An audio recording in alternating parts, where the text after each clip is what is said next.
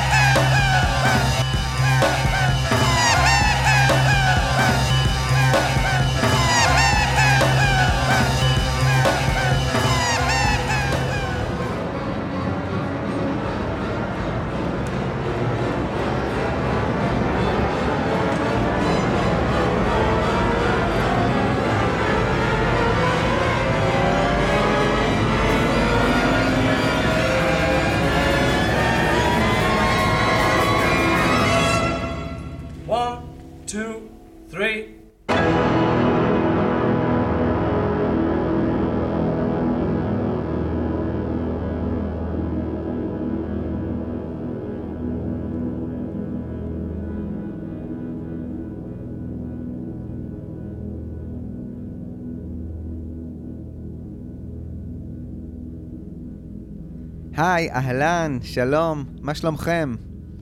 אתם על הפודקאסט ביטלמניקס, שמי אורי קואז, ואנחנו בפרק ה-86 בפודקאסט. בדיוק בזמן ההקלטה של הפרק הזה, ישנם דיבורים כבר לא כל כך שקטים על שילוב השיר החדש, סלש האחרון, סלש מה שתרצו של הביטלס, Now and Then, עם קונסטלציה מסוימת סביב אלבומי האוסף האדום והכחול, שזו בשורה רעה עבור כל מי שציפה כמוני למשהו סביב האנתולוגיה, או ציפה לקופסת דלוקס לרבר סול, למרות שאני חייב להודות שחשבון הבנק שלי די נושם לרווחה. החדשות האלה בעיקר עושות לי חשק לחזור לימים שבהם הביטלס היו קיימים, ולא היו מותג ממוסחר כל כך, לפחות לא ברמה הזו, והם הקליטו אלבום קונספט אומנותי הכי מושלם שלהם, סארג'נט פפר. אתם יודעים מה? אולי באמת נחזור לשם. הסדרה מריבולבר לפפר מתקדמת בצעדי ענק, ואנחנו בחלק ב' של הפרק העשירי שלה, פרק שבכללותו עוסק בין היתר בקונספט של האלבום הזה. בחלק א' עסקתי בעצם בהקלטה של שיר אחד, שיר הנושא לאלבום, אבל בעיקר בהתגבשות הרעיונית סביב האלבום הזה. מקארטני התווה את הרעיון, כולם הלכו אחריו, לא תמיד בחשק, והרעיון של הסמל פפר, שמלמד שיר חדש את הלהקה או את ההרכב, שהוא גם הרכב חדשני וגם הרכב קלאסי, הלך ונסגר. ברעיון הזה של מקארטני, ההרכב הזה שהוא הביטלס בתחפושת, בעצם מבצע הופעה עבור הקהל תחת הכיסוי הזה שמאפשר לו לעשות מה שבא לו בתקליט שהוא עצמו יהיה המופע שישלח לקהל המעריצים. היום בחלק ב' נראה כמה דברים מעניינים. שני שירים שמצטרפים למצבור השירים שהוקלטו עד כה, ומפלרטטים עם קונספט אחר באלבום, קונספט הבדידות והחיפוש העצמי. נראה מה קורה עם ג'ורג' הריסון, שהפציץ עם 3 שירים באלבום ריבולבר, מה שהפך אותו לכוח עולה בצוות הכותבים של הביטלס. אבל הפעם ג'ורג' מגיע עם שיר חדש ומריר, שלא מתקבל הכי טוב. ולכינוח בפרק הזה נסיים עם יצירת מופת לנונית שלא בטוח שהתכוונה להיות כזו, אבל הצוות האולפני בנה את אחד הקטעים הכי מרטיטים, לפחות אותי, בקנון הזה של הביטלס. מוכנים להתחיל? יאללה.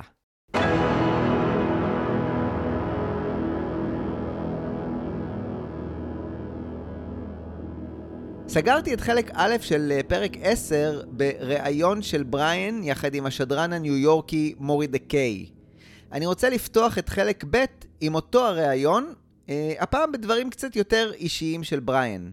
בריין נשאל במה הוא עוסק בימים האלה, חוץ מהביטלס וניהול של אומנים, ובריין דיווח דווקא על עומס רב מדי ועל חוסר יכולת שלו להתמקד.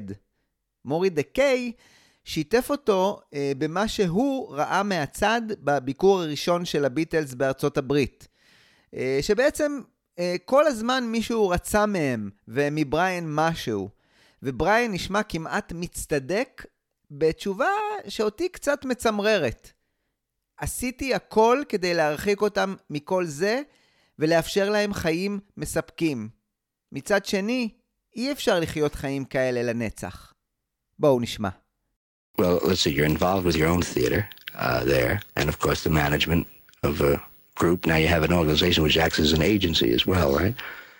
And what about yourself? I mean, you were on TV and your book was successful. And is there any other things that you as an individual are? Yes, there are masses of things. But I'm very loath to get involved because I seem to, by nature, become involved in too many things, which makes it difficult to concentrate on one thing. That's why I hope that with the new management agency operation which we have in London, which is quite considerable, that I can concentrate on the things that really concern me. And I mean, one of them, just for example, that I got involved in, maybe I shouldn't have got involved in, is I'm going to make a film of the Seville Fair this year. But it won't be a big, important thing, but it'll be just a nice thing, I think. The one thing which I, just from a personal standpoint, which I'm cognizant of, and I think that the Beatles and yourself probably fall into the same boat. No matter where, after a while, let's say after the first opportunity that we had when they first came here, we actually went on out on the town in New York. It got to a point, and I was an observer of it, there was always somebody wanting something from them or from you.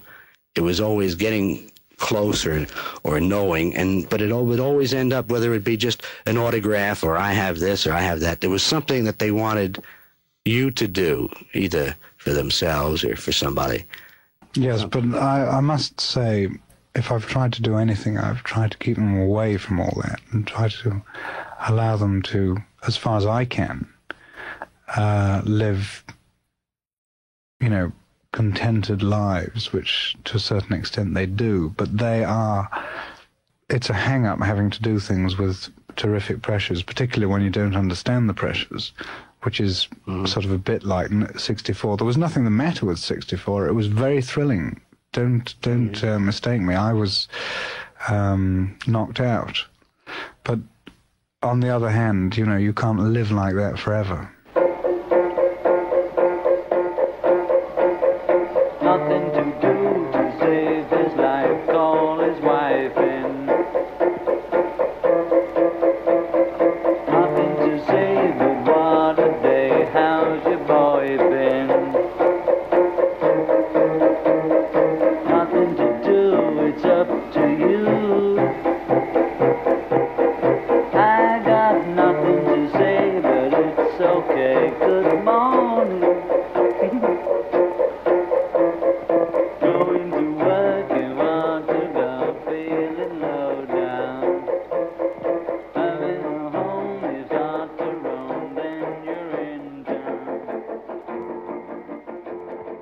דיברתי קודם על תקופת ה-LSD של ג'ון, וזו גם תקופה שבה הוא נהג לשבת בבית ולשקוע מול הטלוויזיה. בכלל, הטלוויזיה שימשה כתפאורת רקע בחיים שלו גם כשהוא כתב שירים. זו אגב אחת הבעיות שמתגלה בדמו שהוא עשה בסוף שנות ה-70 לשיר Now and Then. השיר הזה לא יכל לצאת לאור באמצע שנות ה-90 בגלל אותו רעש רקע טלוויזיוני. עכשיו, עם הטכנולוגיה להפרדת הערוצים שפיתחו הצוותים של פיטר ג'קסון, זה אפשרי, ולכן השיר האחרון בהחלט של הביטלס יראה אור השנה, ויש דיבורים כבר על ספטמבר. לנון של תחילת 1967 היה אדם מבולבל, ללא שום תוכנית סדורה, בטח עכשיו כשהביטלס לא מופיעים, ומעט נגרר על ידי מקארטני שזיהה את הוואקום שנוצר, וכמו שאמרתי קודם, לאט לאט הוביל את הלהקה לאן שעניין אותו. תוסיפו על כך בעיות בזוגיות בינו לבין סינתיה, והכל נראה מאוד כאוטי בחיים של ג'ון. סינתיה תיארה את הריטואל של ג'ון בבית כמשהו כזה. כשהוא היה בבית, הוא היה מבלה הרבה זמן בשכיבה במיטה עם פנקס. כשהוא קם, הוא התיישב ליד הפסנתר, או היה עובר מחדר אחד לחדר השני, מאזין למוזיקה, מסתכל בטלוויזיה וקורא עיתונים. הוא בעצם השיל מעצמו את כל מה שקרה בתקופה הזו. הוא כל הזמן חשב על דברים. מה שסינתיה כנראה שכחה לציין, הוא שהיא כנראה ראתה אדם חסר מנוחה שההשפעות של ה-LSD לא ממש עזרו לו להירגע. אני מניח שה-LSD גרם לו גם לתשטוש בין מציאות לדמיון, או בין טלוויזיה לחיים עצמם, ואז דברים שנשמעו מהמרקע נכנסו ללנון לתודעה. דוגמה נהדרת היא הפרסומת לקורנפלקס של קלוגס, שהובילה לאחד משירי הטלוויזיה במרכאות המובהקים של לנון, שנכתב ממש בתקופה הזו של תחילת 1967.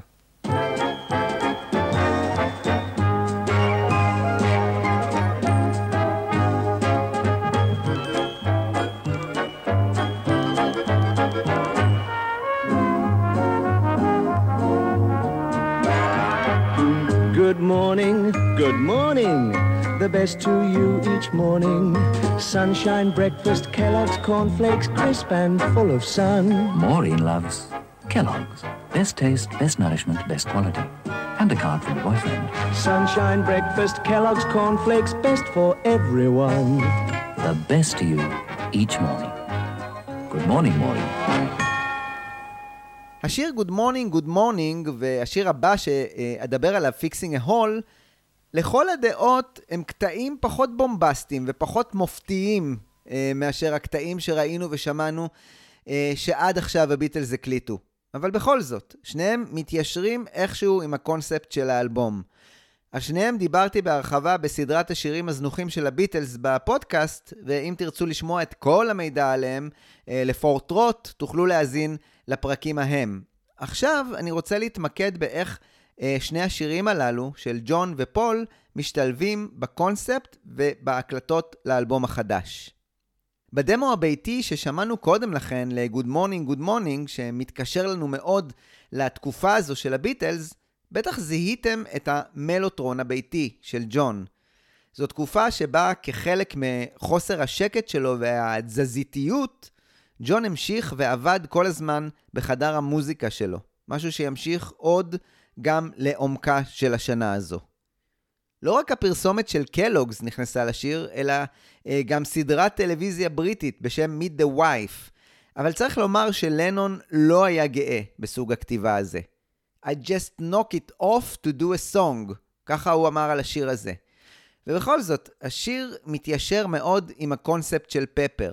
קודם כל הבריטיות שלו, פרסומת לקלוגס, שאומנם הוא מותג אמריקאי, אבל זו פרסומת ששודרה אז בבריטניה.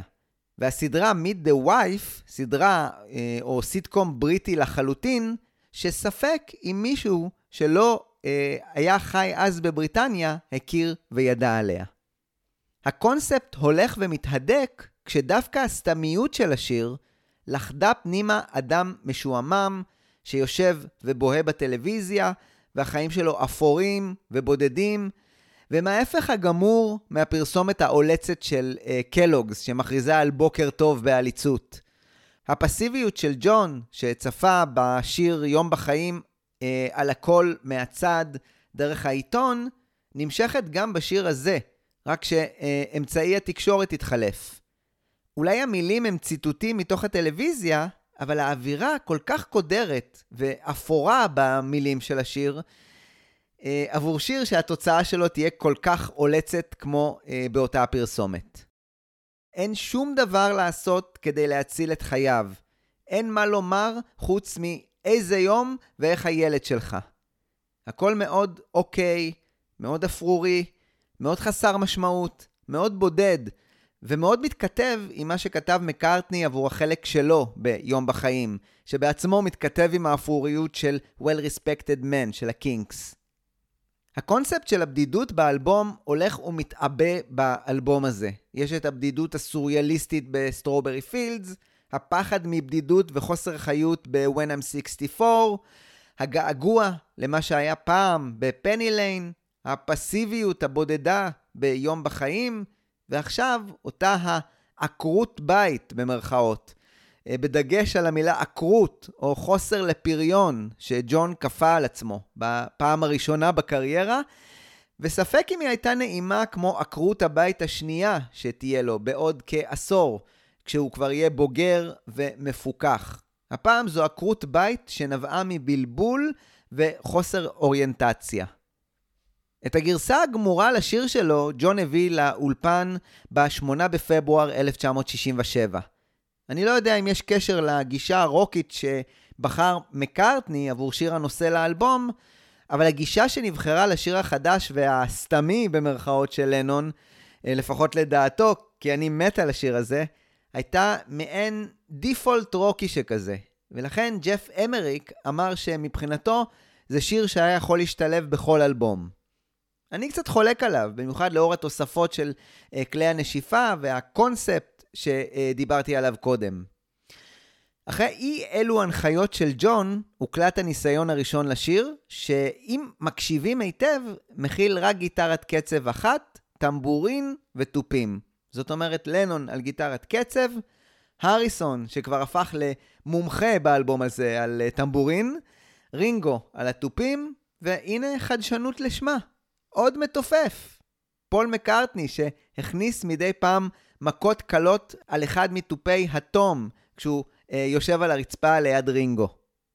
הטייק הזה נפתח עם ג'ף אמריק, שלא בטוח בשמו של השיר, ובג'ון עם עוד מנטרה שלו, Style Strawberry Fields Forever ו-A Day in the Life. In richness and in health, in sickness and in breathe. Take one, this is called good morning, I believe, I'm not sure about that. In richness and in health, in sickness and in breathe.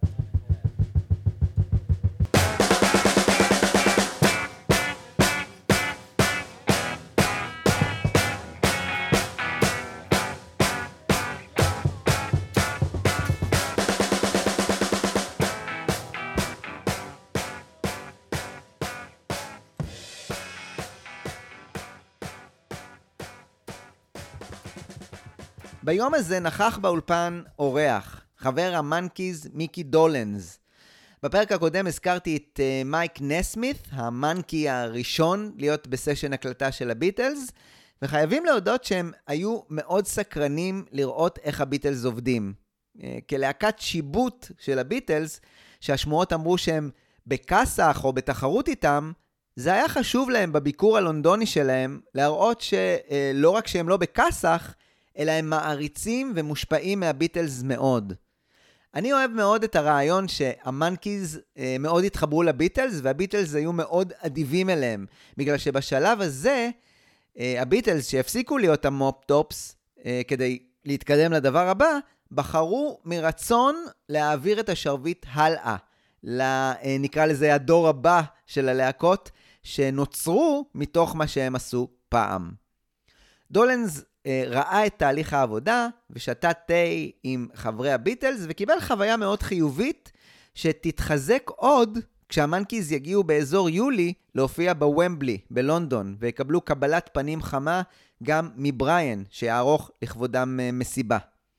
אגב, דווקא בהופעה הזו בוומבלי, ג'ימי הנדריקס שליווה או חימם את המנקיז בהופעות בארצות הברית עד כה, דווקא לא הגיע. חזרה ל-8 בפברואר 1967.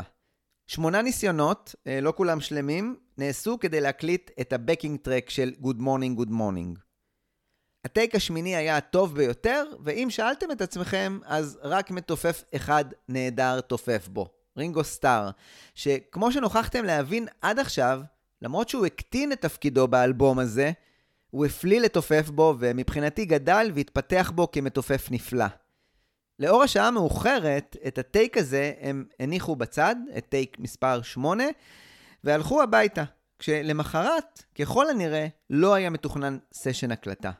אבל מקארטני נתקף פתאום ברצון עז ודחוף להקליט שיר חדש שלו, Fixing a Hole, כי באופן האימפולסיבי הזה, הביטלס עבדו בתקופה הזו.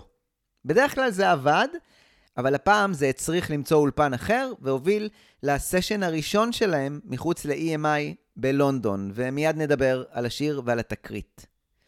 המשך העבודה על Good Morning, Good Morning נדחה ל-16 בפברואר. בינתיים ראה אור ב-13 בפברואר בארצות הברית הסינגל המצופה של הביטלס, Strawberry Fields ו-Penny Lane. 4 ימים אחר כך הוא שוחרר גם בבריטניה, ב-17 בפברואר. התגובות בארצות הברית למוזיקה החדשה הזו של הביטלס היו טובות מצד התעשייה ומבקרי המוזיקה, אבל הוא הגיע רק למקום השמיני במצעד הבילבורד. ויליאם מן מהטיימס, שכבר הלל ושיבח את הביטלס ב-1963 והשווה אותם לדברים הגדולים של המוזיקה הקלאסית, ודיברתי על כך בפרק על Not a Second Time בסדרת השירים הזנוחים בפודקאסט, הפעם כתב על סטרוברי פילדס פואטיקה מדויקת. התגובה של הקולגה בריין ווילסון, שמקארטני שאב ממנו ומפט סאונדס השראה, הייתה די טרגית. בריין נלחם בתקופה הזו כדי להשלים את אלבום ההמשך לפט סאונדס, מה שהוא חשב שצריך להיות האלבום הגדול ביותר שהוקלט, שיתפוס את הצליל ואת ההוויה האמריקאית, האלבום הגנוז סמייל. כשבריין שמע את סטרוברי פילדס פוראבר מתנגן ברדיו של המכונית, כשהוא היה ככל הנראה על השפעה של אי אלו חומרים, הוא פשוט עצר, נענע בראש ואמר, הם עשו את זה. הם עשו את מה שרציתי לעשות עם סמייל. אולי עכשיו זה מאוחר מדי. אותי זה מעציב לחשוב שיש לסינגל הזה של הביטלס פגיעה בעצם בשני אלבומים. באלבום פפר עצמו וחלק בגניזה של מה שאמור היה להיות האלבום המופלא סמייל, שראה אור לבסוף בצורה זו או אחרת בשנות ה-2000. כשהסינגל של הביטלס ראה אור 4 ימים אחר כך בבריטניה, שוב המוזרות של השיר סטרוברי פילדס קצת הרתיעה את מי שאהבו את הביטלס עד כה. מה, הם הפכו למיסטיקנים מסופמים עכשיו? נכתב בדיילי מייל. התוצאה השתקפה גם היא במצעד הריטיילרים, זאת אומרת חנויות התקליטים. הסינגל הגיע רק במרכאות למקום השני, או המקום השני הראשון שלהם, אחרי תקופה של כיבוש פסקת המצעדים. קשה להבין את זה, אבל זו הייתה מכה רצינית עבורם. ג'ורג' מרטין סיפר על התקופה הזו בספר שנקרא Summer of Love, The Making of Sgt. Pepper. ככה הוא כתב בו. לאחר 13 פעמים בהם כבשנו את המקום הראשון, התופעה הזו הפכה לאמינה כמו שהשמש זורחת. זה ברור שהביטלס כובשים את המקום הראשון. אם המספר הלא יוצלח 13, זה כבר לא קרה. Please release me, let me go, for I don't love you anymore. כדי להוסיף חטא על פשע או מלח על הפצעים, מי שניצח אותם היה זמר בשם ארנולד ג'ורג' דורסי, או בשם הבמה שלו אנגלברט המפרדינק, על שמו של מלחין גרמני מהמאה ה-19. עם הסינגל החדש והלא כל כך מודרני שלו, בטח לאור המוזיקה החדשה שהביטלס ניסו לעשות, המפרדינק עשה את זה עם שיר בשם Release Me, שראה אור בחברת דקה, והוא ניצח אותם עם מחירות של כ-1.38 מיליון עותקים בבריטניה. וכדי להכאיב עוד יותר, Release Me בסיכומו של דבר היה אחד הסינגלים המצליחים מבחינה מסחרית בשנות ה-60, כמובן יחד עם עוד סינגלים של הביטלס. ג'ורג' מרטין העלה השערה משלו למה שקרה עם הסינגל הזה. מצעדי המוזיקה החשובים ביותר נועלו על ידי 3 עיתוני המוזיקה, מלודי מייקר, ניו מוזיקל אקספרס, ה-NME והרקורד מירור.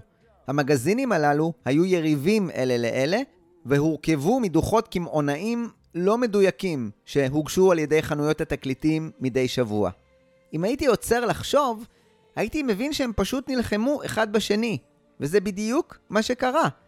הדיווחים הגיעו, והם הראו שהדאבל איי סייד שלנו נמכר בצורה מעולה. הייתה רק בעיה אחת. נתוני המחירות השבועיים הראו ששני הסינגלים, סטרוברי פילדס פוראבר ופני ליין, נמכרו בחנויות. הם נספרו בנפרד. מבחינת המצעדים, צד אחד ביטל למעשה את ההצלחה של הצד השני. אני מאמין שאם סך המחירות של שני הצדדים הללו היו מחושבים יחדיו, היינו במקום הראשון. אז אולי ג'ורג' מרטין התבאס מאוד מלהיות חתום על המקום השני הראשון של הביטלס מזה תקופה, והעדיף פשוט לעקם קצת את הרצפה.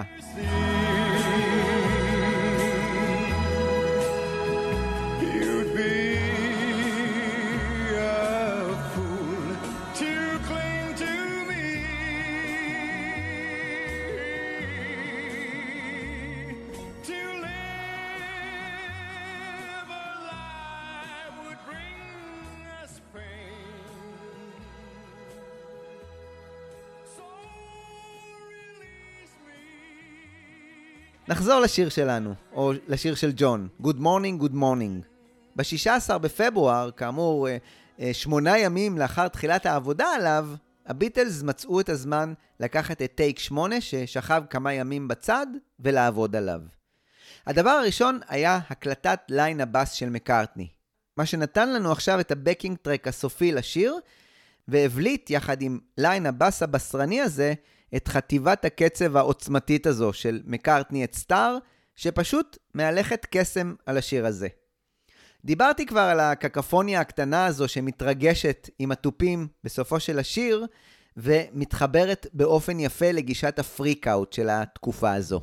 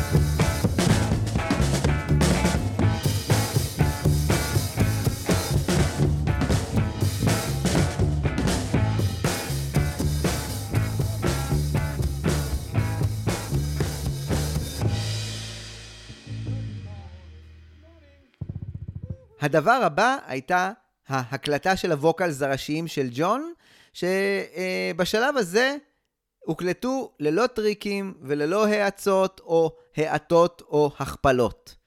עבור המיקס שנעשה באותו היום, כן נעשה שימוש בטכנולוגיית ה-ADT על הקול של ג'ון כדי להכפיל אותו באופן מלאכותי. טכנולוגיה שדיברתי עליה ממש המון בהקלטות של ריבולבר, וממש בקצרה בעזרת דיליי על הערוץ של הווקלס משיגים אפקט של הכפלה. בעצם פעמיים הערוץ של הווקלס עם דיליי קטן נותן את התחושה של שתי ערוצי קולות ללא צורך בהקלטה חוזרת של הקולות שיכולה להסתבך כי לא תמיד שרים את אותו הדבר. הנה ערוץ השירה של ג'ון ללא ADT ועם ה-ADT. Nothing to do to save his life, call his wife and nothing to say but what a day, how's your boy been? Nothing to do, it's up to you. I've got nothing to say but it's okay. Going to work, don't wanna go, feeling low down. Heading for home, you start to roam, then you're in town. ב-20 בפברואר העייפות כנראה עשתה את שלה, והצוות האולפני הכין בטעות עוד מיקס זהה ל-Good Morning, Good Morning, למרות שכבר היה אחד, מה-16 בפברואר. דיברתי על הגישה או המימד הסימפוני בפרק על Good Morning, Good Morning בסדרת השירים הזנוחים של הביטלס, וצריך להבין שמוד העבודה היה עכשיו כזה שאם אפשר היה לדחוף פנימה כלי נשיפה או כלי תזמורתי אחר, אז למה לא? השיר הזה היה בעיני לנון מאוד מונוטוני, קצת משעמם, הוא גם ככה לא אהב את הליריקות שהוא כתב עבורו, אז זה רק היה טבעי שהוא יחפש משהו שיעיר אותו קצת מהתרדמת האפרורית שלו. אבל קצת קצה נפשו בכל הקפיצות תחת הזו של התזמורים.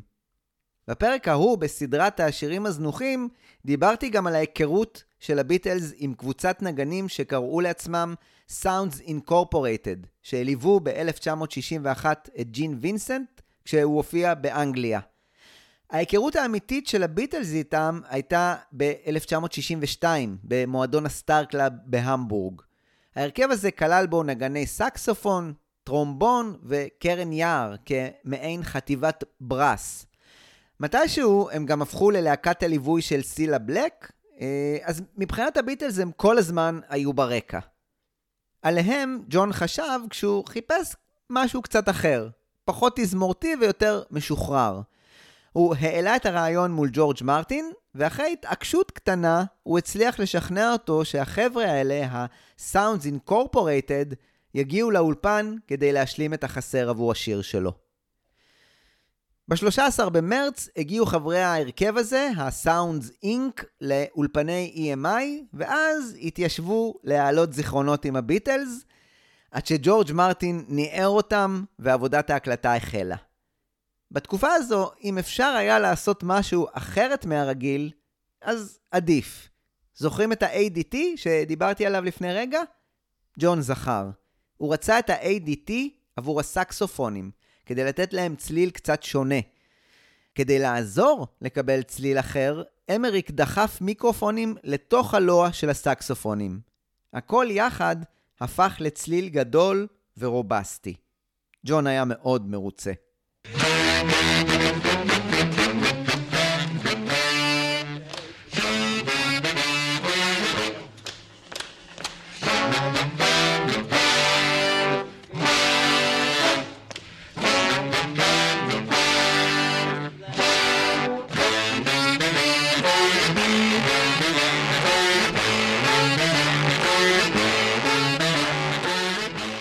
עדיין הייתה בעיה עם השיר הזה. באמצע השיר נשאר ספייס ריק, או תיבה ריקה, סטייל יום בחיים, שהייתה מוזרה מאוד. נשארו גם עוד כמה מרווחים קטנים לאורך השיר. משהו היה צריך למלא אותם. ג'ף אמריק סיפר על יום ה-28 במרץ. כשהגענו לחודשים הרביעי והחמישי להקלטות של האלבום, אותו הריטואל של פגישות הכנה בביתו של פול לפני ההקלטות החל להיפסק. אז ארבעת הביטלס החלו להגיע לאולפן בנפרד. פול היה כמעט תמיד הראשון להיכנס, מכיוון שהוא גר בקרבת מקום, וג'ורג' הריסון היה לעתים קרובות האחרון. אז אם לפול היה רעיון לקטע גיטרה וג'ורג' לא היה בסביבה, הוא היה אומר לפעמים, טוב, בואו נמשיך עם זה, אני פשוט אנגן את זה בעצמי. זה בדיוק מה שקרה ביום הזה, ה-28 במרץ. מקארטני חסר הסבלנות, פשוט ניגן סולו גיטרה מדהים, שמילא את כל הגפים בשיר.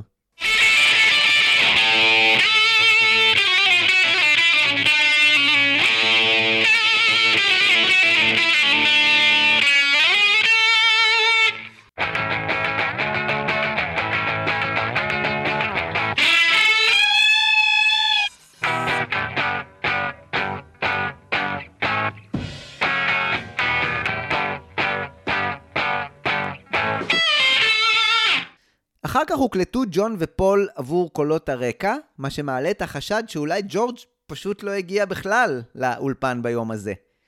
אני מת על ההקלטה של קולות הרקע האלה, ואני לא יכול שלא להשמיע את ההשתתויות הנפלאות של ג'ון ופול ששרים גוטן מורגן בגרמנית, ובאופן כללי נשמע שפשוט עושים כיף חיים יחד באולפן. גוטן מורגן, גוטן מורגן, גוט, יא, יא! Guten Morgen, guten Morgen, gut. Ja. Guten Morgen, guten Morgen, gut. Wir müssen in Ruhe. Guten Morgen, guten Morgen, guten Morgen. Hey! Everybody, that'll do. That'll do. הקקפוניה הטופית הקטנה בסוף השיר לא סיפקה את ג'ון. הוא רצה סיום גדול ומשמעותי יותר. אחרי העבודה עם ספריית האפקטים עבור שיר הנושא לאלבום, דיברתי על כך בפרק הקודם, בחלק א', אני מניח שג'ון חשב שאולי אפשר להוציא משם עוד משהו עבור השיר שלו. על קופסת הקורנפלקס של קלוגס הופיע תרנגול, ולכן זו הייתה התחלה טובה.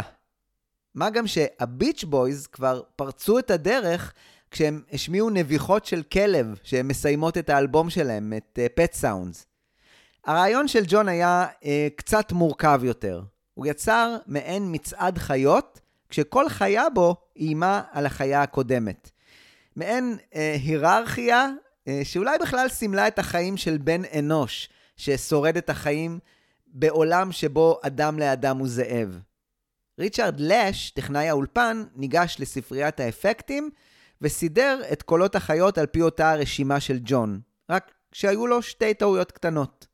הוא סידר סוס ואחריו כבשה, ופרה שבאה לאחר התרנגולת. These are the animal effects for good morning, good morning. I'm 20.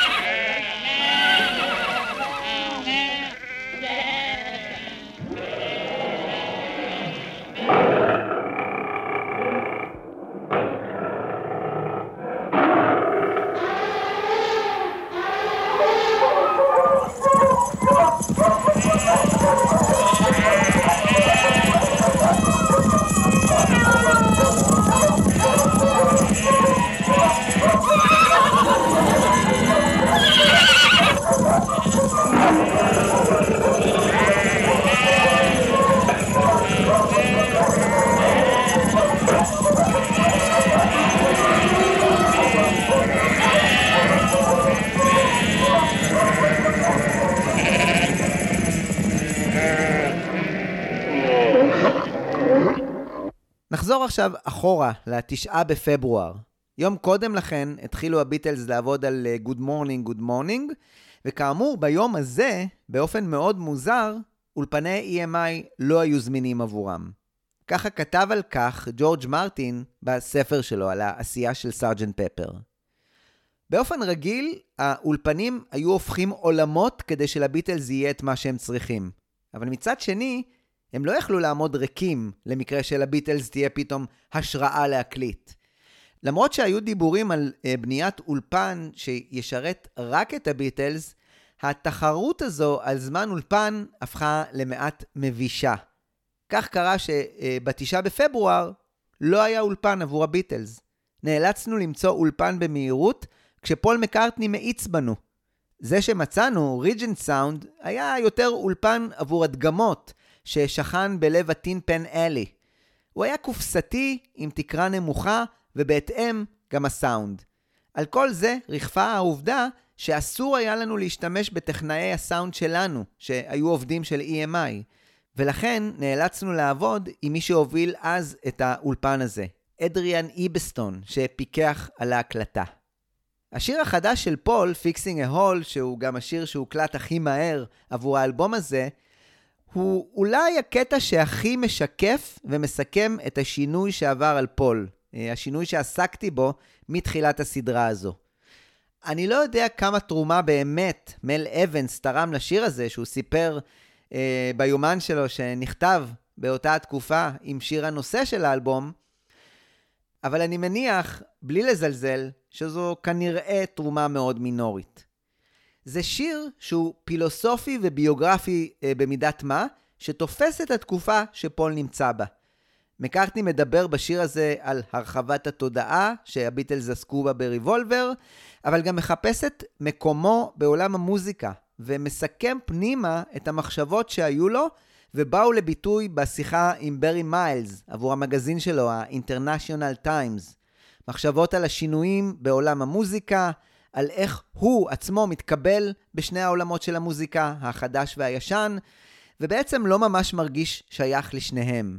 הוא לא איש מוזיקה קלאסית, הוא לא איש המוזיקה החדשה, הפסיכדלית והניסיונית, אלא מעין אוף מוזר ששם אומנם רגליים בשתי הנישות, אבל לא באמת שייך לאף אחת מהן, מה ששוב מוביל לתחושה של בדידות, אי שייכות, ואיזשהו בור שנפער. וזה באמת לא משנה אם אני טועה או צודק?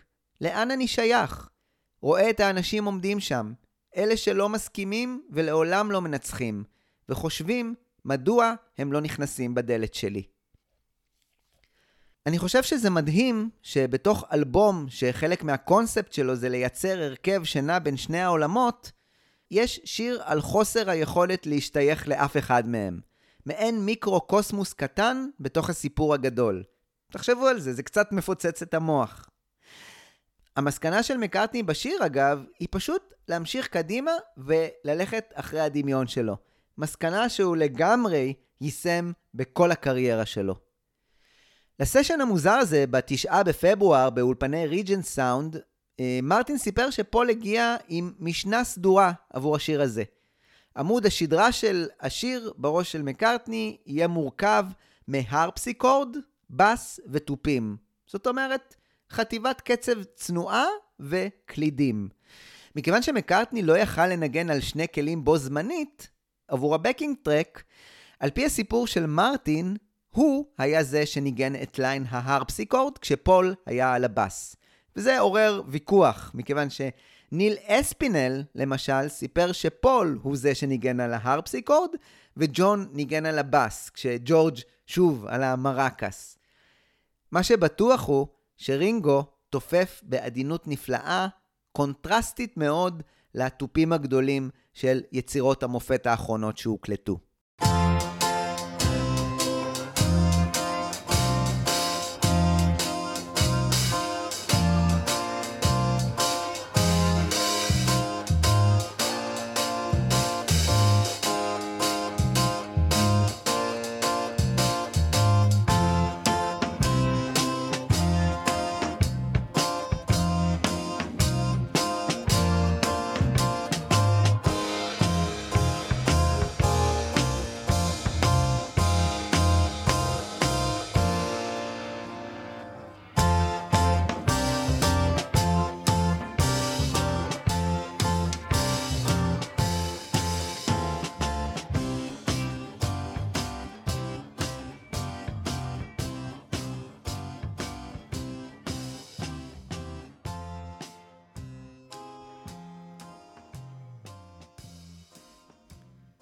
בשתי הניסיונות היחידים שנעשו לשיר ביום הזה, מקארטני החליט לשיר בלייב. זאת אומרת, בזמן ההקלטה של הבקינג טרק. I'm fixing a hole for the rain gets in and stops my mind from wandering where it will go, where it will go. I'm fixing a hole, fixing a hole.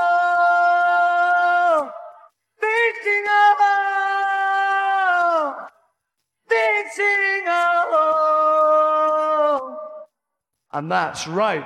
ב-21 בפברואר העבודה על השיר חזרה לאולפני EMI ולידיים של טכנאי האולפן שקיבלו לידם את ההקלטה מאולפני ריג'נט. העבודה המבולבלת הזו על השיר היפה של מקארטני המשיכה גם ביום הזה. המחשבה הראשונית הייתה להקליט עוד גרסה חדשה ולשלב אותה עם מה שהוקלט באולפני ריג'נט. אבל בכל זאת היו הבדלי סאונד בין שני האולפנים, ולכן הרעיון הזה ננטש.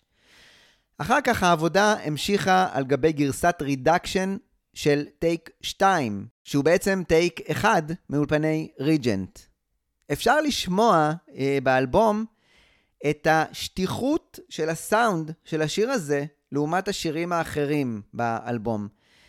וזה יפה בעיניי ששיר שמדבר על תנועה בין שתי גישות של מוזיקה ועל הפסיכדליות שצובעת הכל ב-colorful way, כמו אותו פסנתר צבעוני של מקארטני, מביא קצת אפרוריות סאונד שטוחה שכזו באלבום. מוזר. העבודה המהירה על השיר הזה הסתכמה בכך שעל גבי הרידקשן הזה מקארטני הקליט את הקול הראשי שלו, והפלא ופלא. הריסון את ליין הגיטרה המובילה.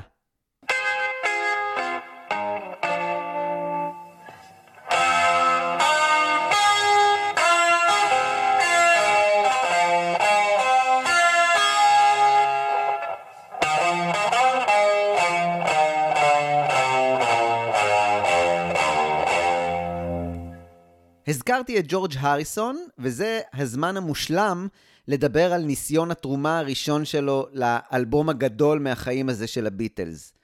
אבל איך לומר זאת בנימוס? זה לא האלבום של הריסון בקריירה שלו בביטלס.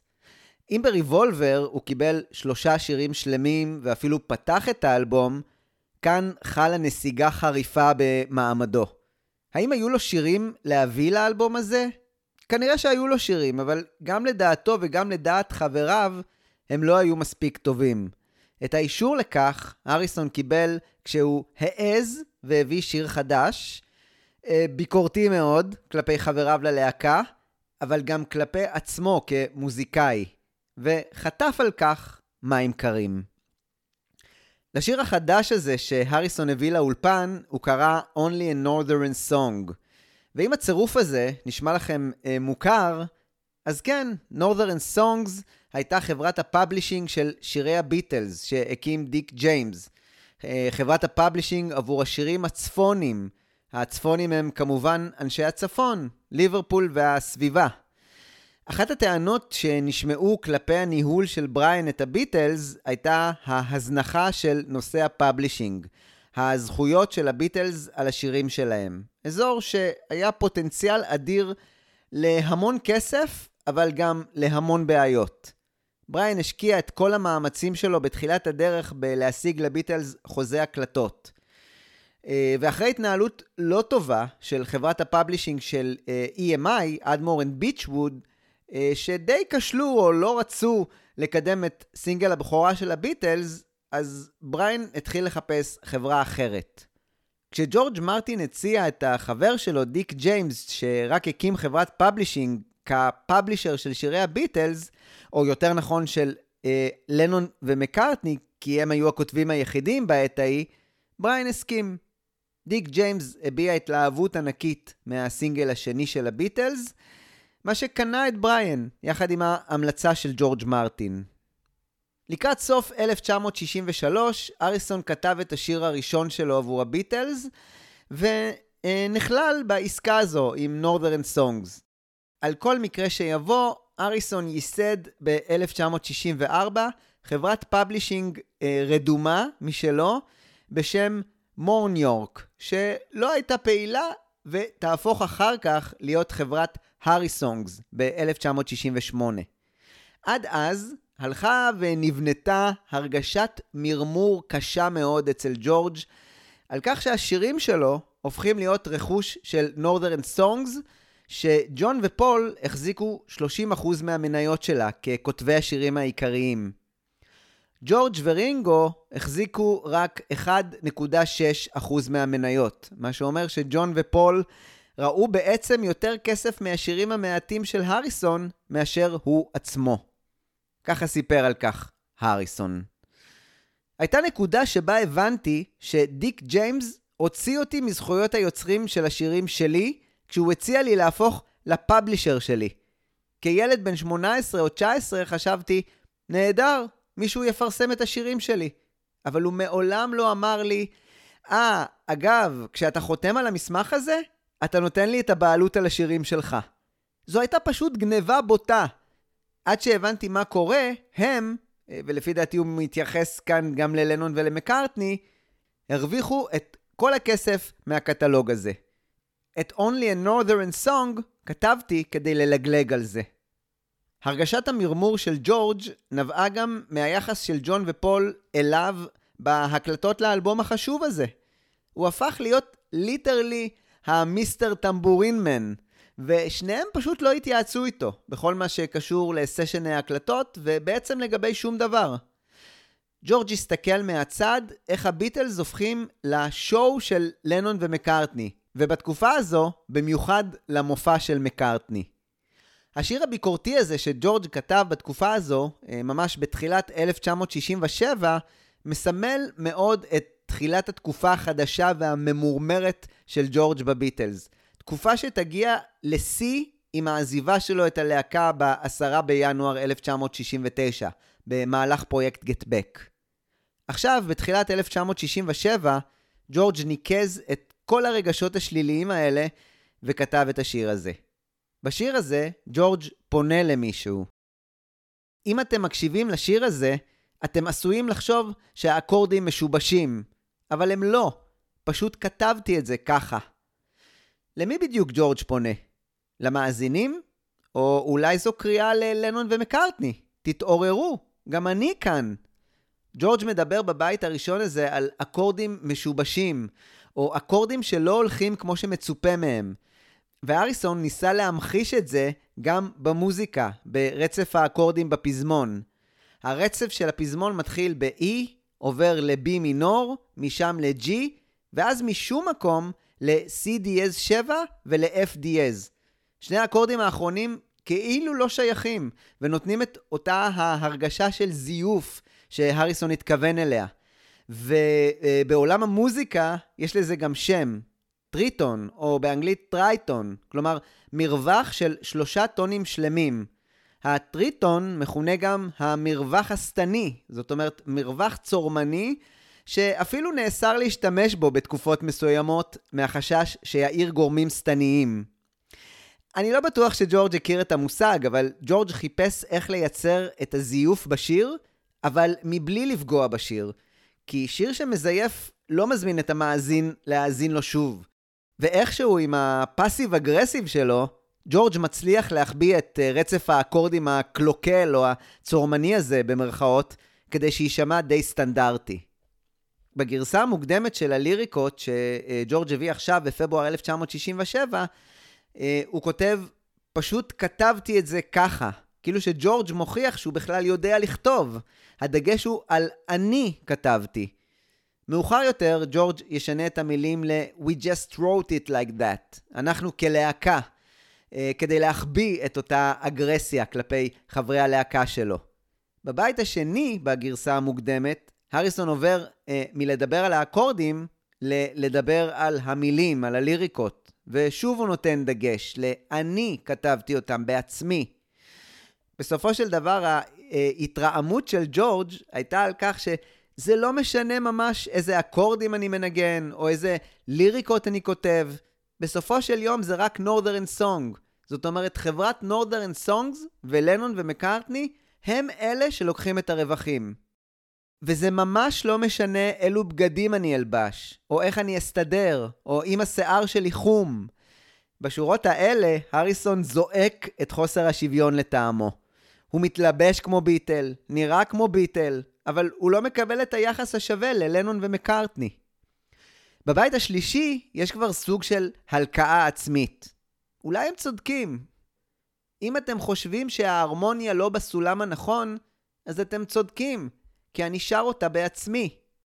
ב-13 בפברואר אריסון הביא את השיר לאולפן, וכדרכם בקודש, הביטלס, מינוס לנון, צריך לומר, התחילו לעבוד על הבקינג טרק לשיר שכרגע תויג כ-Not Known. צריך לומר שההתלהבות במחנה הביטלס הייתה כרגע גדולה מאוד מהאלבום ההולך ומתגבש הזה. 3 ימים קודם לכן הוקלטה התזמורת הסימפונית עבור יום בחיים, והשיר הענק הזה היה בתהליכי מיקס מתקדמים, אפילו ביום הזה עבדו עליו. והנה בא הריסון עם שיר קצת קנטרני, קטן וכביכול מאוד קונטרסטי ליצירות הגדולות האלה, ליצירות המופת שמלחימים לנון ומקארטני באולפן, וזו נקודת הפתיחה שלו. ככה סיפר ג'ף אמריק. למרבה הצער, כתיבת השירים של ג'ורג' לא הייתה מרשימה.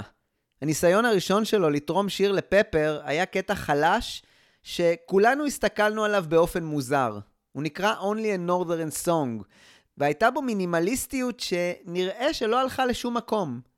בנוסף זה נראה שהמילים שיקפו תסכול יצירתי שלו, וגם את המרמור מהאופן שבו חותכים את ההוגה הכלכלית. זה נראה כמו שיר כל כך לא הולם להביא למה שהיה אלבום אפביט ושמח. גם ג'ורג' מרטין הביע תרעומת ואמר בשיחה סגורה בחדר הבקרה, אני מאוחזב שג'ורג' לא הביא משהו טוב יותר. אמריק סיפר שג'ון היה כל כך חסר השראה מהשיר הזה, שהוא החליט לא להשתתף כרגע בהקלטה. ושהריסון עצמו היה קצת נבוך מהשיר. ואני שואל את עצמי, האם ג'ון הבין על מי ג'ורג' כתב את השיר והחליט לא לנגן בשיר שבא בטענות בעצם בין היתר גם אליו? זה מעניין. עם כל זאת, פול ורינגו התמסרו לשיר של ג'ורג' ויחד איתו ניסו להקליט את הבקינג טרק ב9 ניסיונות ארוכים, כשפול על הבאס, רינגו בטופים וג'ורג' על אורגן ההמונד, כשהניסיון השלישי הוכתר כטוב ביותר.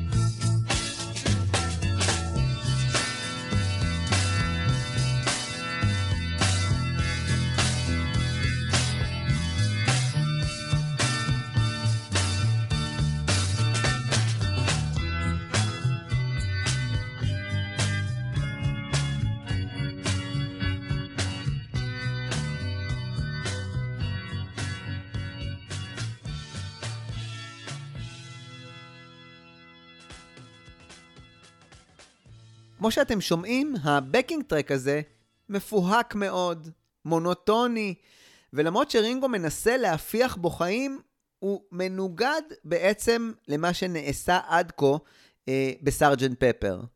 למרות הכל, ביום המחרת, ה-14 בפברואר, העבודה המשיכה לשלב האוברדאבים, שבו ג'ורג' הקליט את השירה שלו שהוכפלה. When you listen late at night you may feel the words are not quite right, but they are.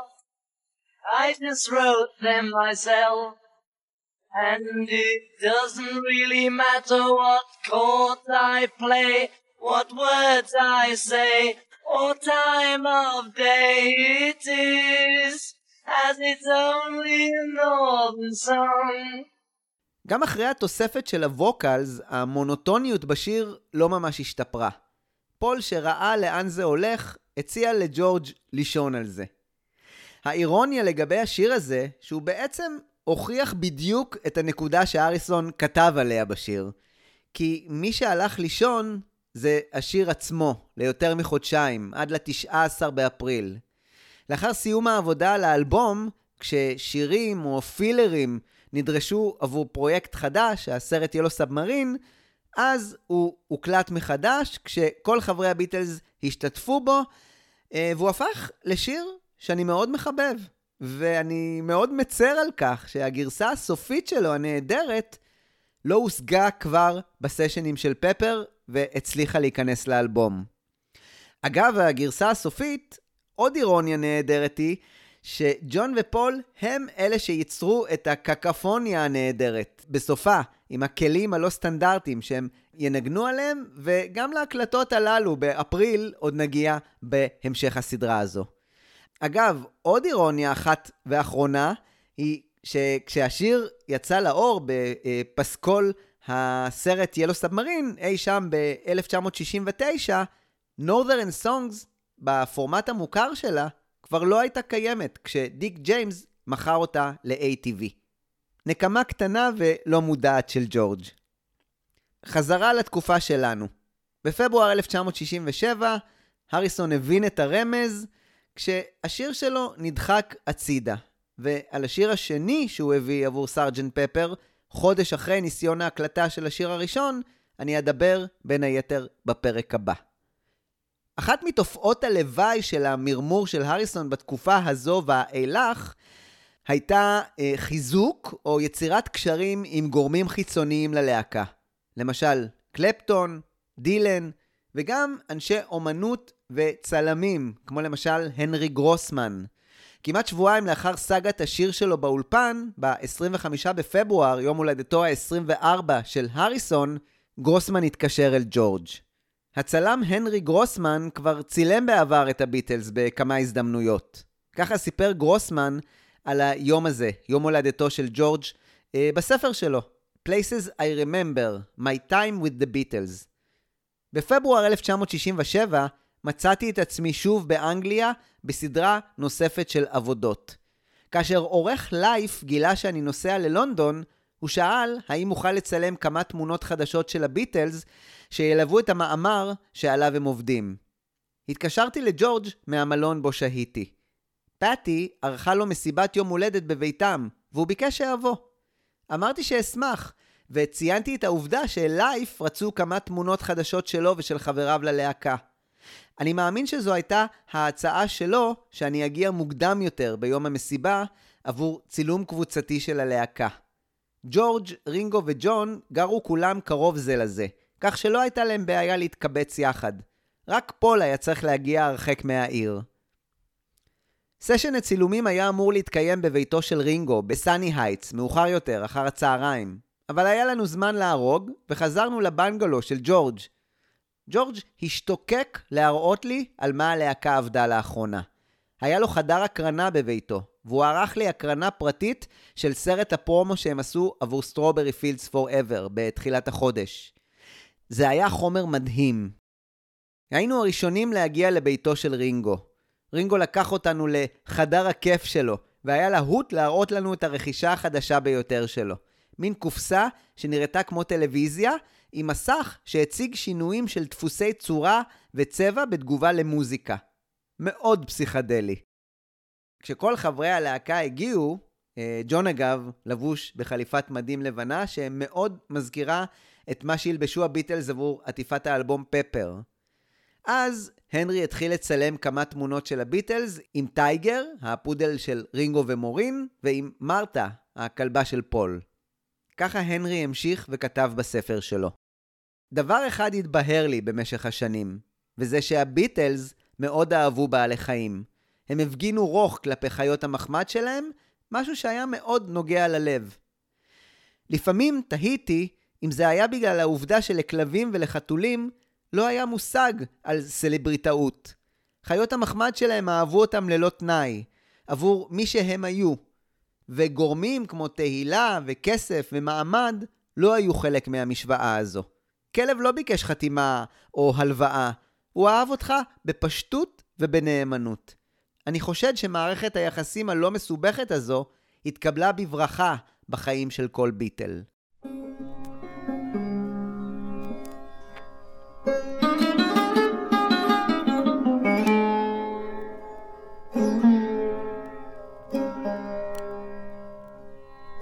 לאחר סשן הצילומים הזה, ג'ורג' והנרי נסעו לביתו של ג'ורג'. ככה המשיך הנרי לספר. לאחר שחזרנו, אחרי הצילומים אצל רינגו, ג'ורג' החליף בגדים ועטה על עצמו קורטה, סוג של תלבושת הודית מסורתית סמלתית, שהפכה במהרה להיות חלק מהתרבות ההיפית של שנות ה-60 המאוחרות. הייתי מזועזע לרגע כשפטי יצאה מחדר השינה בשיער קצר. הרי צילמתי את הטלטלים הבלונדינים הארוכים שלה רק שעות קודם לכן. כפי שהתברר, היא חבשה פאה. ג'ורג' אהב שיער ארוך ולא רצה שתספר את שלה, כך שלפעמים היא חבשה את הפאה כדי לשנות את המראה. בסופו של דבר החלו האורחים להגיע. כל אחד מהם הסיר את נעליו בפתח הבית. כולם היו ידידים של ג'ורג' ופטי, והם הביאו איתם כלי אוכל שהיו פרוסים על השולחן במטבח. צילמתי את רוב האורחים, פשוט משום שמצאתי אותם מרתקים. סקרן אותי מי הם ואיך הם הגיעו להיות שם באותו הלילה. גם דיוויד קרוסבי היה אחד מהם.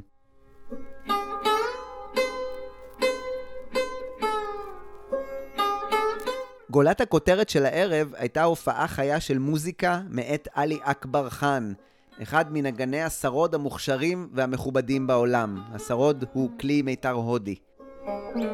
הוא לווה בסיטר ובטבלה. ג'ורג' הקליט את הביצועים באמצעות מיקרופון שהיה מוצב מול הנגנים, והיה מחובר למכונת הקלטה יוקרתית מסוג ברנל.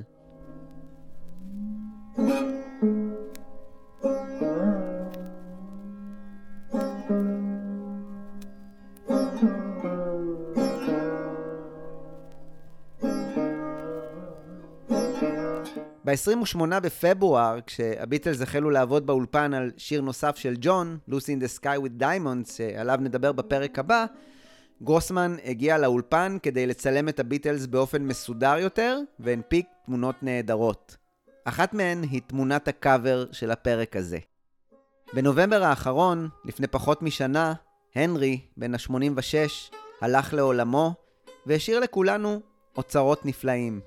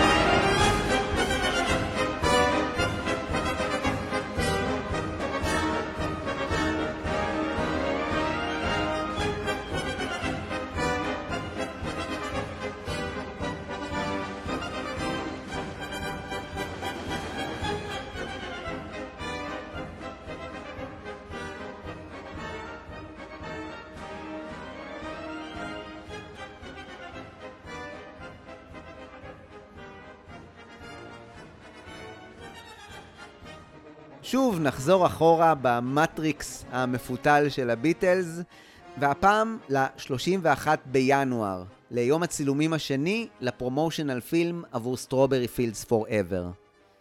ג'ון רכש אז פוסטר ממוסגר, ישן, שפרסם קרקס מהתקופה הוויקטוריאנית של המאה הקודמת. פריט אספני או יצירת אומנות שג'ון מאוד חיבב ורכש שם בחנות העתיקות בזמן ההפסקה מהצילומים. בקרזה המסקרנת הזו יש מיקס של אירועים ושמות שקשורים באותו הקרקס. הקרקס המלכותי של פבלו פנקה. ככה נכתב בקרזה.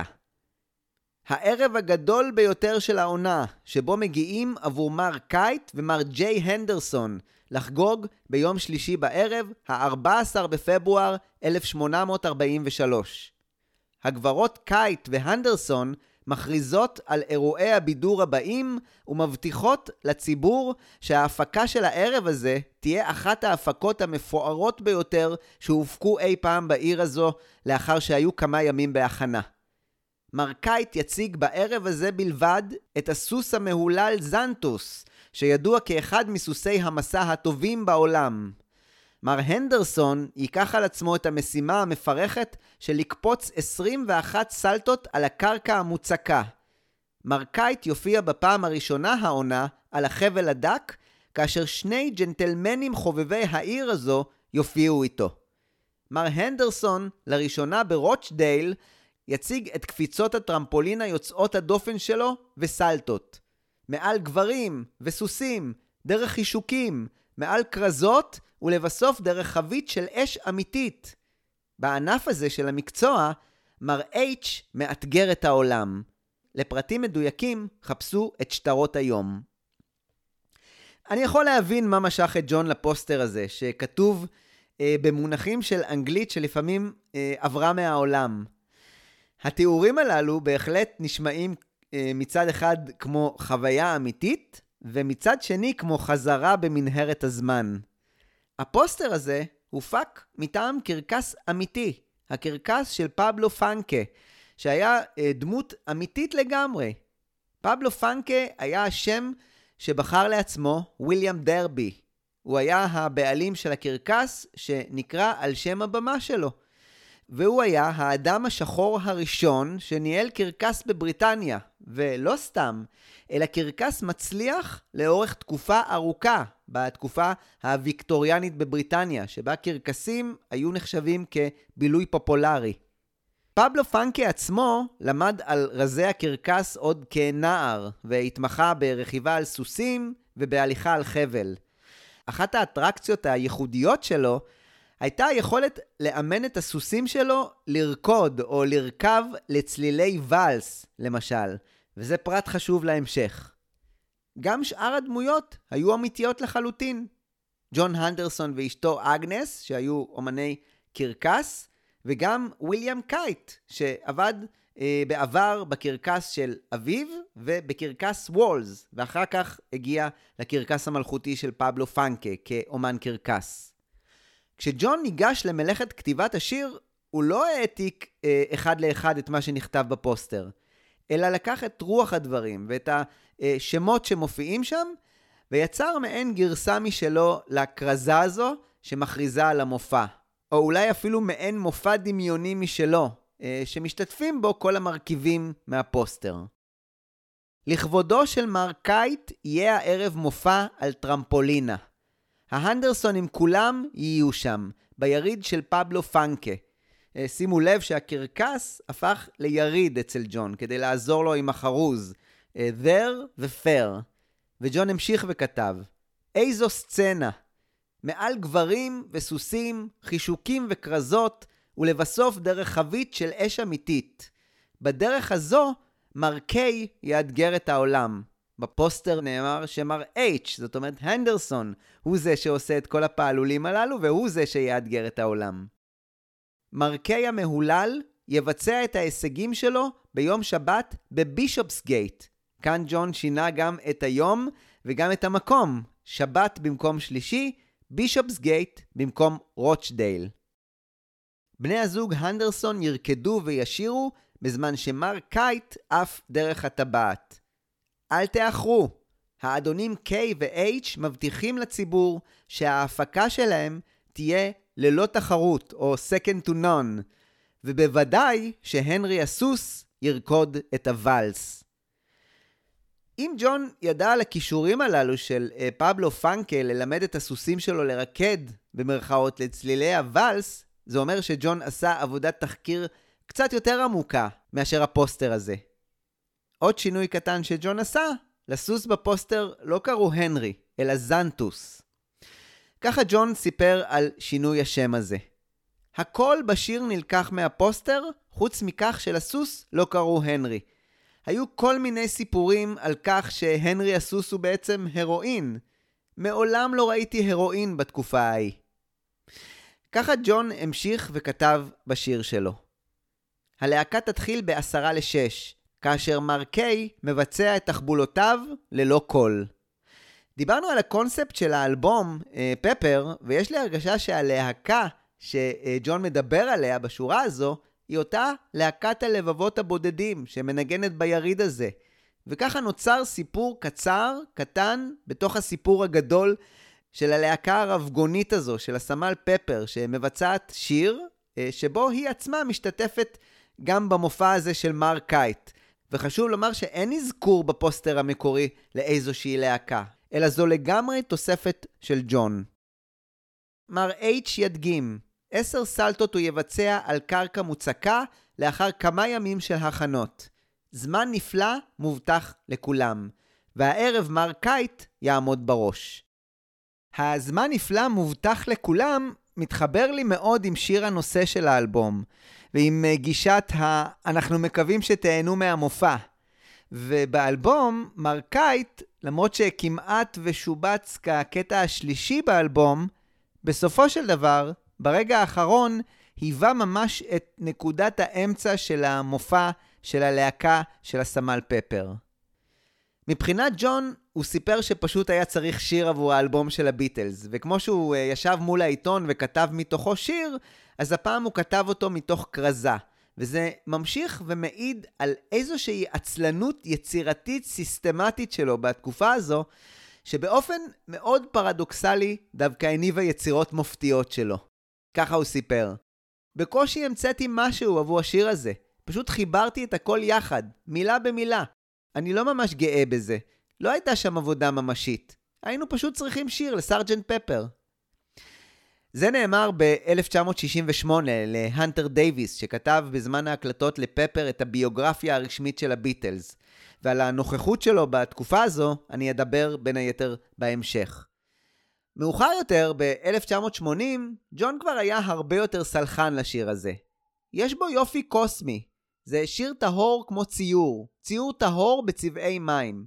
אני אגב מסכים מאוד עם ג'ון הסלחן, אבל צריך לומר בכנות, היופי הקוסמי הוא לא בגלל הליריקות ולא בגלל הלחן, אלא בגלל עבודת אולפן מופלאה שנעשתה עבור השיר הזה על ידי הצוות הטכני. אז כל הסימנים מראים שג'ון ישב עם עצמו ועשה את ההמרה הזו מהפוסטר אל השיר. אבל פול בביוגרפיה שלו, Many Years From Now, שייך את עצמו לתהליך הכתיבה של השיר הזה. פשוט ישבנו וכתבנו את זה, מילה במילה, ואז המצאנו כמה חתיכות קטנות כדי להדביק אותן יחדיו. זה היה יותר של ג'ון, כי זה היה הפוסטר שלו, אז בסופו של דבר הוא שר את זה. אבל זו הייתה כתיבה משותפת. שנינו ישבנו שם כדי לכתוב את זה בבית שלו, כשאנחנו מסתכלים על הקיר בסלון. אבל זה היה נחמד. זה כתב את עצמו, מאוד בקלות. הגרסה הזו של פול נשמעת לי מאוד הגיונית, מכיוון שאם לג'ון לא היה שום קשר לקונספט של האלבום, אז אולי זה פול ששתל את הלהקה שלא הופיע בקרזה המקורית. והוא שתל אותה פנימה, לתוך השיר, כדי להתיישר עם הקונספט של האלבום. ב-17 בפברואר השיר הגיע לראשונה לאולפני EMI, אחרי אי אלו חזרות ושיחות שנעשו עוד לפני ניסיון ההקלטה הראשון. אפשר להבין שהקונספט של צליל, של יריד או קרקס, כבר נידון והוחלט עוד לפני תחילת ההקלטה. ג'ורג' מרטין סיפר ששוב, ג'ון לא היה קוהרנטי במה בדיוק הוא רצה. ג'ון רצה אווירה של קרקס, אז אני הייתי צריך לספק לו את זה. היצירה של אווירת הקרקס נעשתה קודם כל על ידי הטיפוף המצעדי של רינגו, ושנית על ידי ההרמוניום שניגן עליו ג'ורג' מרטין. זה היה בעצם עמוד השדרה של הקרקס/יריד. בנוסף, מקארטני ניגן ליין בס מעט נחלולי שתרם גם הוא לאווירה. וג'ורג' הריסון במומחיות שלו באלבום הזה ניגן על המרקס. הטייק הראשון הופסק כמעט מיד בגלל בעיית קצב של מקארטני, ומיד המשיך לטייק 2 שנכשל גם הוא.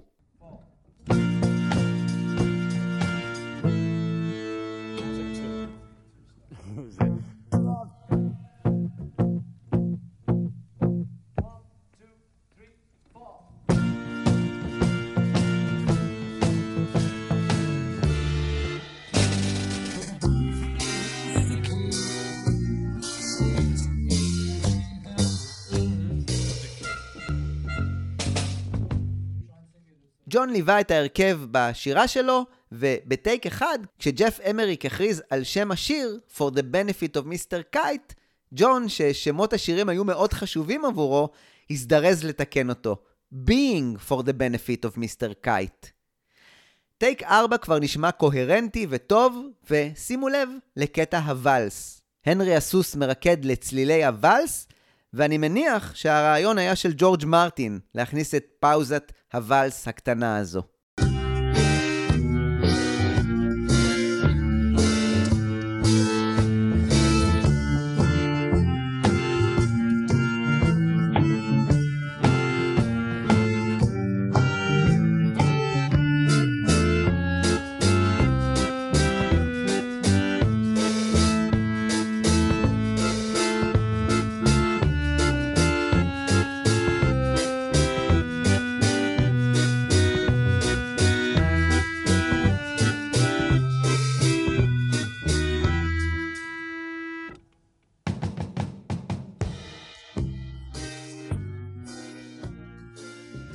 ההחלטה לאורך כל הטייקים הייתה להקליט את השירה של ג'ון יחד עם הבקינג טרק של הלהקה.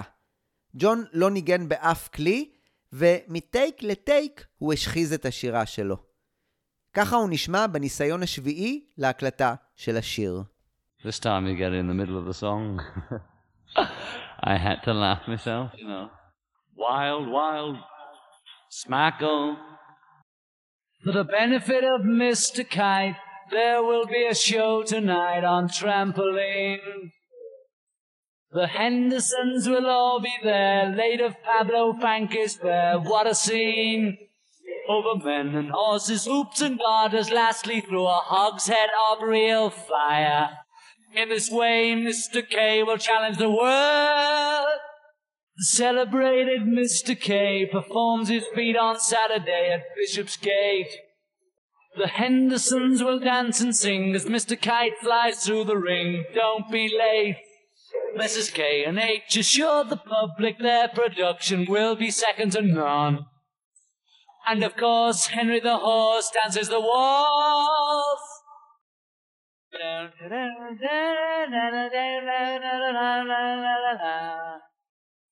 And of course, Henry the Horse. הבקינג טרק בטייק הזה, טייק 7, היה הטוב ביותר, ואיתו הוחלט להמשיך לשלב הבא, עם רידקשן שיצר את טייק 9. על גביו, ג'ון הקליט את הווקלס שלו, שהוכפלו, ופול וג'ורג' הקליטו את קולות הרקע ההרמונים. The Hendersons will all be there, late of Pablo Frank is there, what a scene. Over men and horses, hoops and garters, lastly through a hogshead of real fire. In this way, Mr. K will challenge the world. מי שהתעייף מאוד בסשן ההקלטה הזה, בעיקר מהדיווש על הפדל של ההרמוניום, היה ג'ורג' מרטין שקרס ממאמץ בסופו. ועדיין, ג'ון היה מלא ברעיונות עבור השיר שלו, ומשך את ג'ורג' לשיחה ארוכה בחדר הבקרה. אני רוצה להריח את הנסורת מהרצפה, אני רוצה מוזיקה מתפתלת, מוזיקה של יריד שתסתובב סביב הקול שלי. אני רוצה להרגיש את חיות הקרקס ולהרגיש שאני שם בקרקס עם מרקייט וההנדרסונים. ג'ורג' מרטין חשב וחשב וחשב, והוא אמר לג'ון, מה שאנחנו צריכים זה קליופה. צריכים מה? ג'ון ענה לו, קליופה. הכוונה של ג'ורג' הייתה לכלי קלידים שמחוברים אליו צינורות כמו בעוגב, צינורות שמתפקדות כמו משרוקיות, כשכל לחיצה על הקלידים משחררת אוויר ומפיקה סאונד שמאוד מזכיר קרקס או יריד. אתה יודע, מהכלים המוזרים האלה, מרטין ניסה להסביר לג'ון.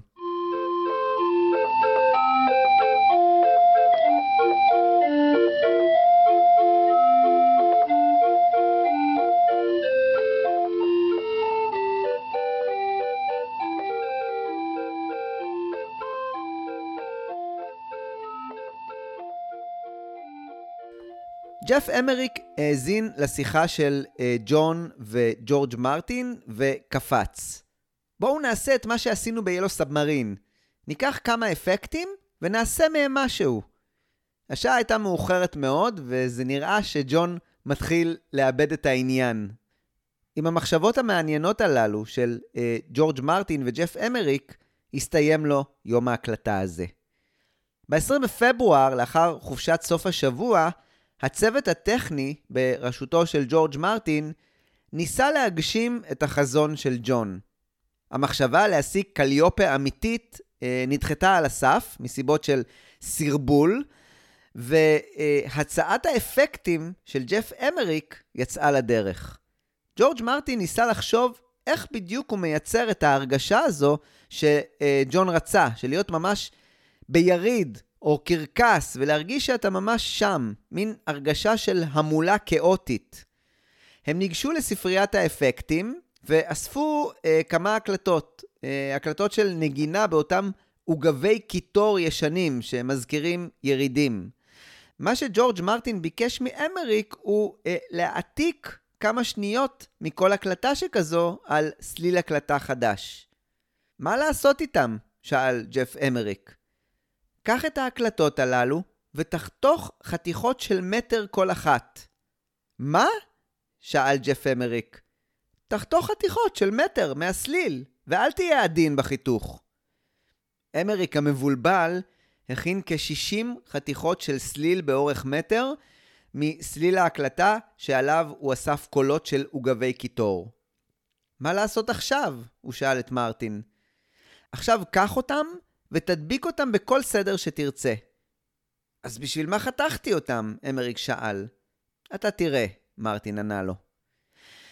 יש מי שאומרים שאמריק לקח את כל חתיכות הסליל ופשוט זרק אותם באוויר כדי שיתערבבו. ויש גם סברה או סיבה לערבוב הזה במרכאות. ג'ורג' מרטין רצה לייצר קטע חדש מאותם קטעים מהארכיון, וכדי שלא יזהו אותם, ולא להסתבך עם זכויות יוצרים, זו הייתה השיטה שלו לייצר חדש מהישן. אחרי שהודבקו חזרה הסלילים, השניים השמיעו את מה שנוצר.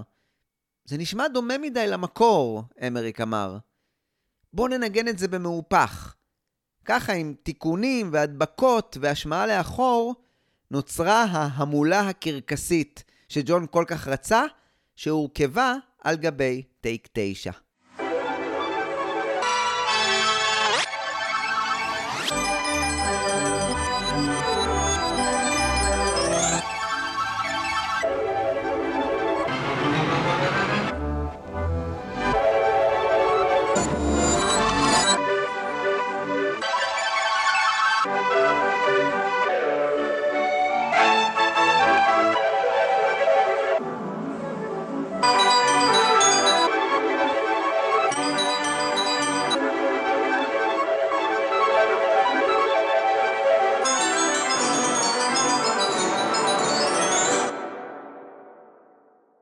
לפני שנתקדם, אני רוצה להסביר. ישנם שני קטעים בשיר הקצת סבוך הזה, שהם בעצם יצירות האומנות או הקנבס הריק שעליהם צייר במרכאות ג'ורג' מרטין.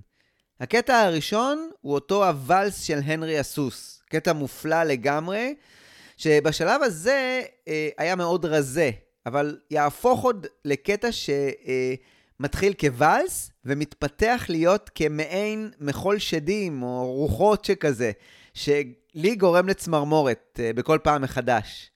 הקטע השני נמצא לקראת הסוף, והוא הקטע הקרקסי המדובר, שאליו כרגע הכין אמריק את כל הלוגיסטיקה הזו של החיתוך וההדבקה. ב-28 במרץ, היום שבו הורכב מצעד החיות על Good Morning, Good Morning, הביטלס חזרו למיסטר קייט כדי לעבות אותו בעוד תוספות מאוד מעניינות ולא שגרתיות. ככה סיפר מקארטני. תמיד אהבנו את חבורת המפוחיות של מורטון פרייזר כשהיינו ילדים וראינו אותם בטלוויזיה. מה שמשך אותנו הייתה מפוחית הבס הגדולה, וג'ון הרי נהג לנגן במפוחית.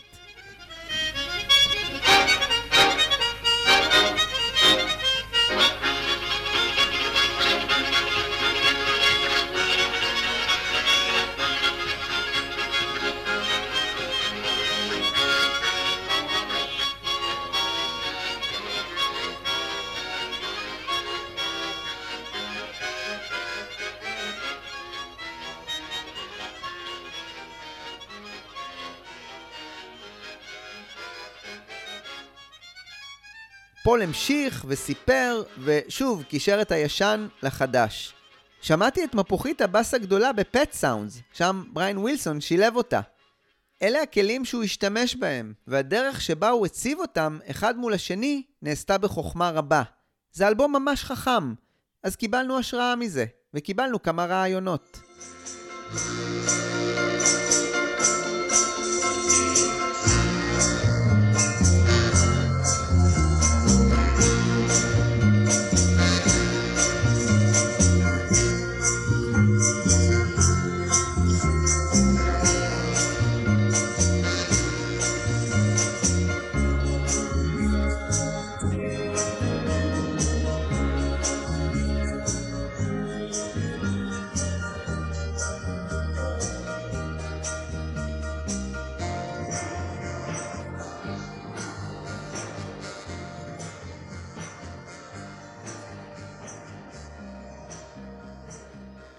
בתמונות מהיום הזה אפשר לראות שהיו שתי סוגי מפוחיות באולפן. מפוחית בס גדולה שג'ורג' הריסון נראה מנגן עליה, ועוד מפוחית קטנה יותר שג'ון מנגן עליה.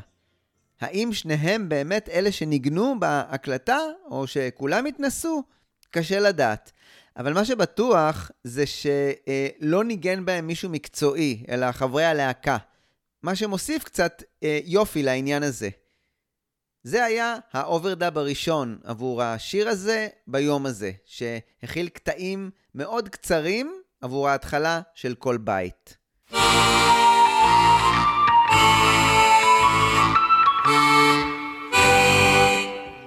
מה שעוד מראות תמונות מהיום הזה, הם את פול מנגן על גיטרת הפנדר אסקווייר החדשה שלו. מה הוא בדיוק ניגן? כנראה שאת הקטע שמיד נשמע, שהוא עץ אחר כך. אבל בעיקר תרם לתחושת הכאוס או הסחרחרה, שמי שמאזין מרגיש שהוא נמצא ממש עליה, ונמצא במעין מחול שדים.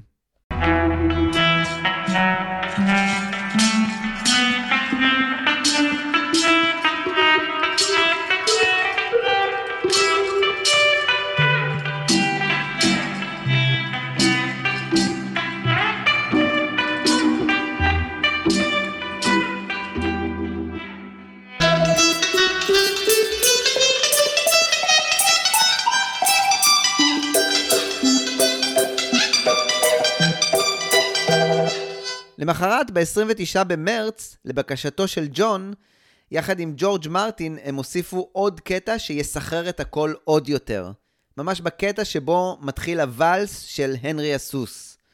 ג'ורג' רצה לנגן משהו מהיר ומסתחרר, אבל כמו בקטע הברוקי, ב-In My Life, הוא גילה שזה מאוד קשה לנגן את זה במהירות. ולכן הוא הפעיל שוב את שיטת הוויינדאפ פיאנו. בערך. הוא ביקש מג'ון לנגן את הקטע שלו על האורגן הכי איטי שהוא יכול, וג'ורג' עצמו ניגן באורגן אחר באותה העת, אבל באוקטבה אחת למטה. שניהם הקליטו על גבי סליל שהסתובב לאט יותר, ואחר כך העיצו אותו.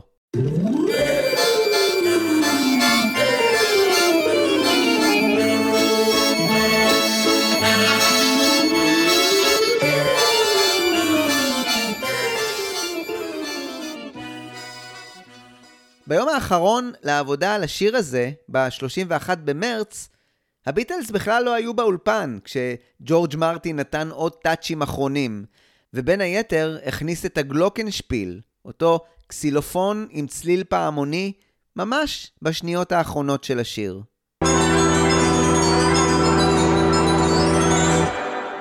הקטע הזה, Being for the Benefit of Mr. Kite, היה קצת כאוטי מבחינת העבודה עליו, וגם מבחינת התוצאה הסופית. והיו מי שהשוו את היצירה הזו למה שדלי עשה על הקנבס. ואני מסכים, זו יצירת אומנות מודרנית לכל דבר בעניין. גם היום, שנים אחרי ששמעתי את האלבום הזה לראשונה, כשאני מאזין לאותם קטעים אומנותיים בשיר הזה, אני פשוט מצטמרר. וסליחה על האובר התלהבות ועל ההתרגשות, אבל מה שג'ורג' מרטין ואמריק עשו כאן היא יצירת אומנות לשמה, ובעצם סיכום של הכל. ההאזנה לקטע הזה נותנת תחושה שכל ההיסטוריה עוברת לך מול העיניים, מהקומדיה והפאזה הניסיונית של ג'ורג' מרטין, דרך החיבור הבלתי אפשרי הזה שלו עם הביטלס, חיבור שיצר נפלאות עד לרגעים האלה, ממש, ההקלטות לאלבום סארג'נט פפר. הכל התלכד בקטע הזה לכדי שלמות. מופעי וודוויל, אוונגרד, ניסיוני, אלקטרוני, פופ, רוק, חדש, ישן, הכל. ובאופן נפלא, הכל התיישר עם הקונספט המופלא של האלבום, ואפילו הוסיף עוד דמויות לסיפור אליסה בארץ הפלאות הזה, או ארץ התווים, איך שתקראו לו. מרקייט וההנדרסונים, והנרי הסוס, שמצטרפים לסמל פפר, ללהקה, ולבילי שירס. בפרק הבא תגיע גם לוסי, הנערה שברחה מהבית, דמות המיסטיקן, או הגורו ההודי, וריטה. מרקייט הוא קטע מופתי, שיסגור את הצד הראשון של האלבום המופתי והקונספטואלי הזה. להקת הלבבות הבודדים של הסמל פפר, וישמש כאמצע המופע של אלבום ההרכב הזה. בפרקים הבאים אני אסגור את ההקלטות לאלבום סארג'נט פפר, ונראה מה הביטלס עושים מיד לאחריו. אני הייתי אורי קואז, זה הפודקאסט ביטלמניקס, ותודה רבה לכם על ההאזנה. אני מזמין אתכם לכתוב את דעתכם על הפרק הזה בכל מקום שתרצו, בפוסט הפרק בפייסבוק, בקבוצה של ביטלמניקס, אתם מוזמנים להצטרף אליה אם לא הצטרפתם עד עכשיו. תוכלו לכתוב את דעתכם גם בספוטיפיי, שם אפשר לכתוב וגם להצביע לסקר שאני מעלה עבור כל פרק, וכמובן אל תשכחו לדרג שם את הפודקאסט, מה שעוזר מאוד להפצה שלו, לעוד ועוד ביטלמניקים נהדרים. אני מזכיר לכם שיש גם את הבלוג של ביטלמניקס, שמרכז בו באופן מאוד ידידותי את כל המידע שרציתם אי פעם על הביטלס. מוזמנים להיכנס, לקרוא, ולהצטרף גם למיילינג ליסט, שמעדכן על כל פעילות חדשה שקורית שם. תודה רבה לכולכם, אנחנו נשתמע בפרק הבא. ביי ביי!